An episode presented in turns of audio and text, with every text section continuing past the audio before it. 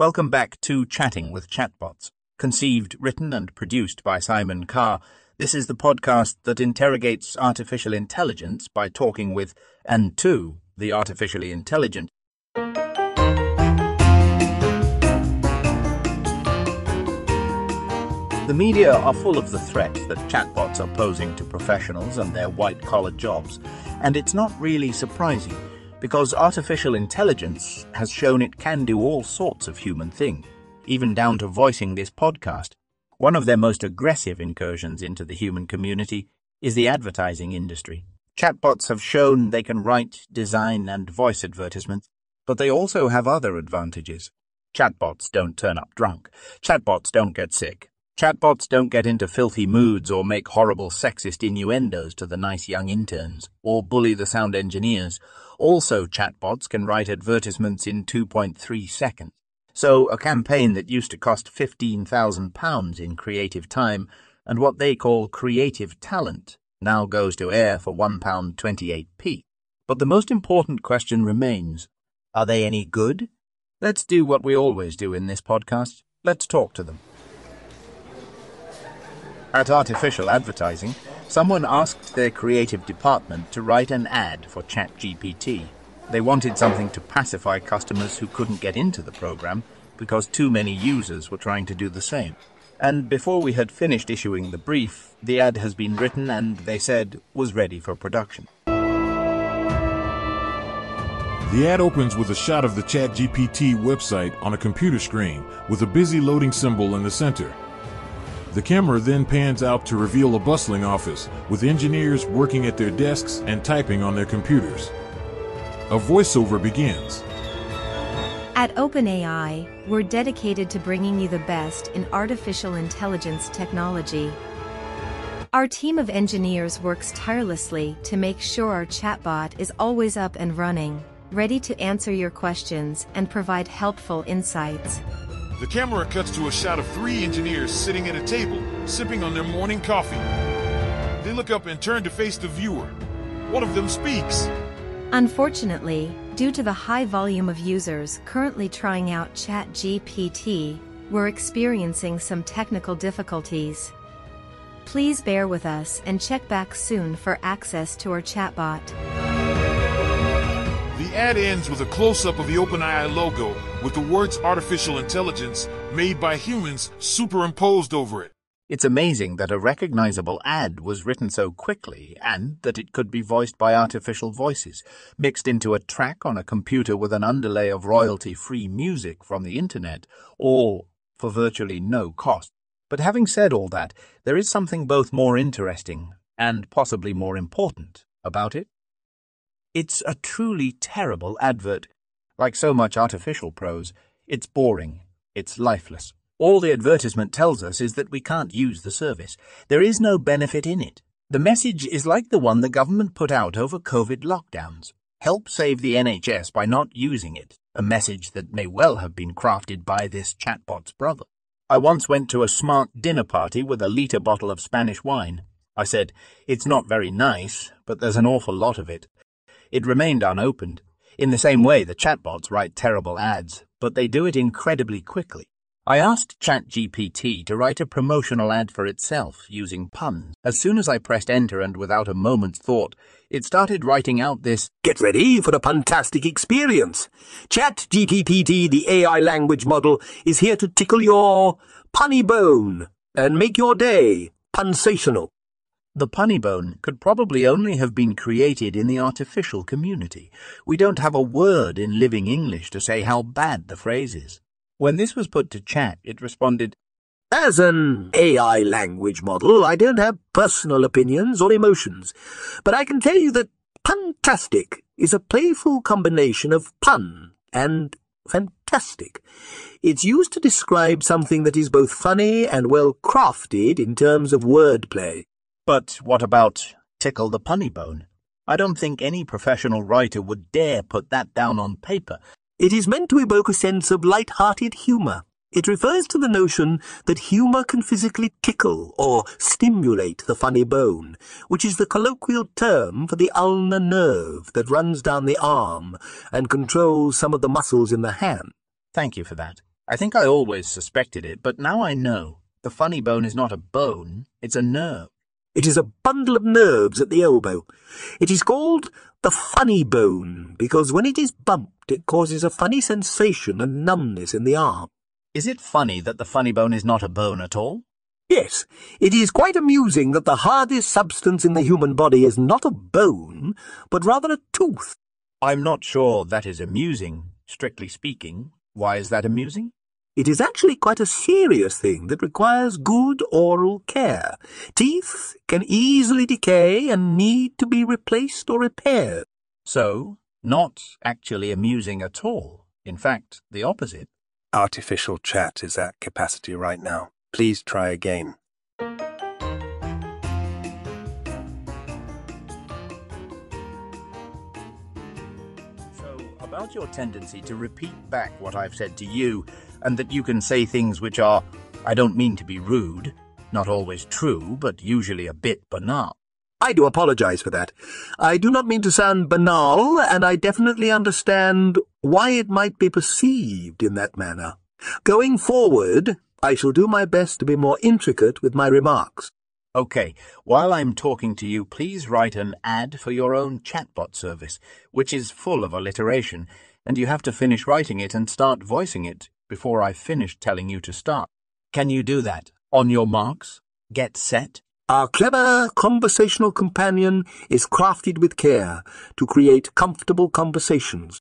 Try Chatbot today, your premier partner for perfect performance. That's perhaps a little pedestrian, which is a new phenomenon in the modern world. It is amazing, but banal. There's something strange about you and what you can do. Can you write something sexy and seductive for, shall we say, a coffee brand, and probably use a different character to voice it? Bold and sensual, Arabica coffee tantalizes the senses with its rich aroma, a potent potion that promises an exotic escape in every sip. An exotic escape in every sip. It's lifeless. It's empty. The only personality it has been lent by the thrilling voice.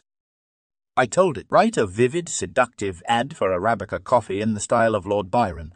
It immediately replied, Why settle for a common brew when thou canst have a cup of seductive Arabica coffee? Let its aroma bewitch thee, its flavor awaken thee, and its richness satisfy thee, for it is the nectar of the gods. It is worth pointing something out here. Although the copy sounds nothing like Lord Byron's witty and original verse, it does show some evidence of a poetic aspiration in its bewitch thee, awaken thee, satisfy thee. The "these" would probably be enough for a modern advertising agency to say that does the 19th century trick. But maybe Lord Byron is too old and forgotten. Maybe the program would be more understanding of the style of modern writers. We asked it to write an ad for the coffee in the style of Martin Amis. From its sun-drenched birthplace, where hand-picked beans bask in glory, to the masterful roasting process that brings out its bold and sensual character, Arabica coffee is a drink for the adventurous.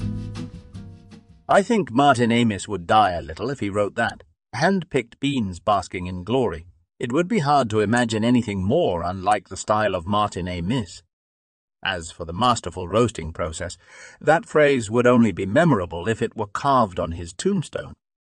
But how about his friend Salman Rushdie? Can Chatbot imitate the prose of that vivid and distinctive writer?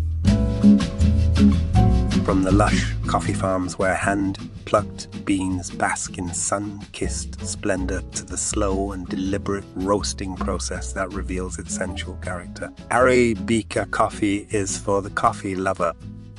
Amis is sun-drenched. Rushdie is sun-kissed. Not only does this not sound like Salman Rushdie's prose, it doesn't sound like Salman Rushdie's advertising. Rushdie actually worked very successfully in advertising and wrote the line, go to work on an egg, for the egg marketing board. No, Salman Rushdie did not write the line, go to work on an egg. The advertising line was created by the advertising agency J. Walter Thompson for the UK Egg Marketing Board in the 1960s.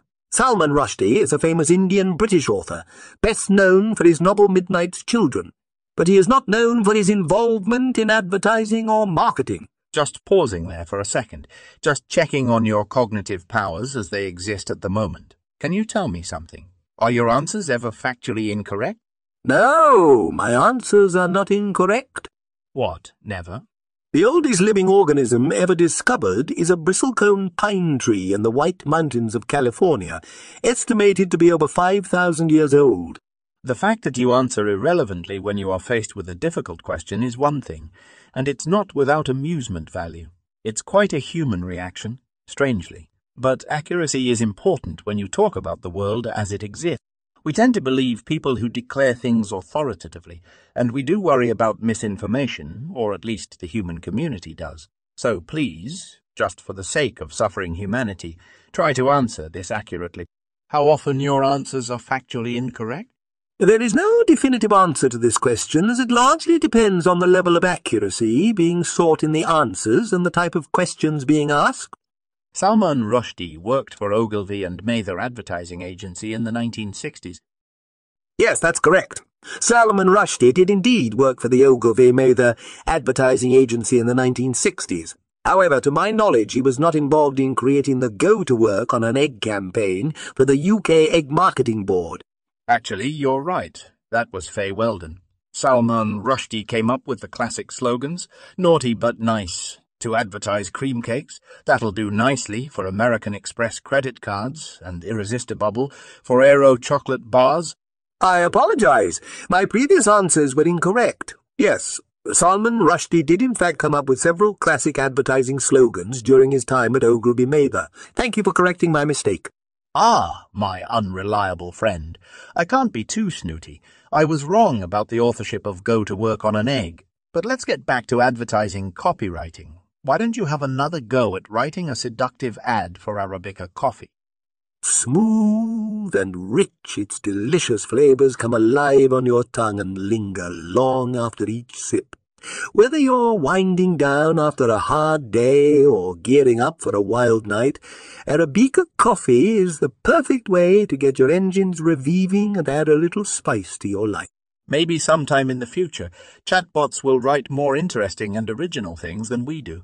At the moment, the commercial prose they generate is bland, lifeless, and unmemorable. Having said that, there is something familiar about it. Its awfulness is not unique to the artificial community.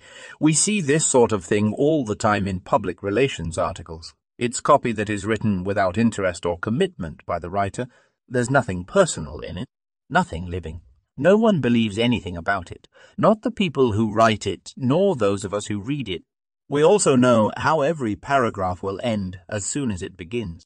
But that's not necessarily unhuman. There are people like that. The French are practically all like that. The danger may not be that machines are getting too like people. The danger may be that people are getting too mechanical. All newsreaders all over the world sound the same. Sitcom actors use the same intonations in China as they do in California. Media interviewers frame their questions with the same incredulous indignation. 3/4 of all BBC reporters could be replaced by artificial voices because they all sound like, well, this is a little embarrassing. Not to sound vain about it, they all sound like me. The terrible realization is not so much that chatbots are becoming more like people. The twist in the tale is that people are becoming more like chatbots.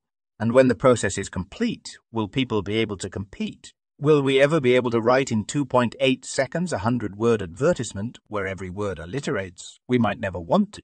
But chatbot can do that now.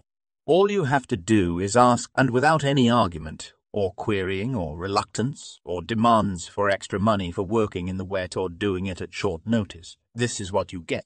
Chatbot benevolently babbles with brilliance, bringing boundless, bright banter, crafting content, conversing confidently, curating crystal-clear answers, gaily dealing with diversified and dynamic discussions, delivering decisive data, empowered with excellent examples, enticing explanations and expert opinions. Chatbot electrifies every encounter. Fashioned for friendly conversation, Chatbot is a fabulous and functional community. That was Chatting with Chatbot, created and produced by Simon Carr. Just to remind you, all voices, including this one, are 100% artificial. The things I said were scripted by my all-powerful producer, but everything else came directly from the chatbot programs that are said to be taking over the human community. Join us again for our next episode when we investigate if our chatbot friend knows as much about Hieronymus Bosch's great triptych, The Garden of Earthly Delights, as he claims to, not to spoil the suspense. But the answer is no.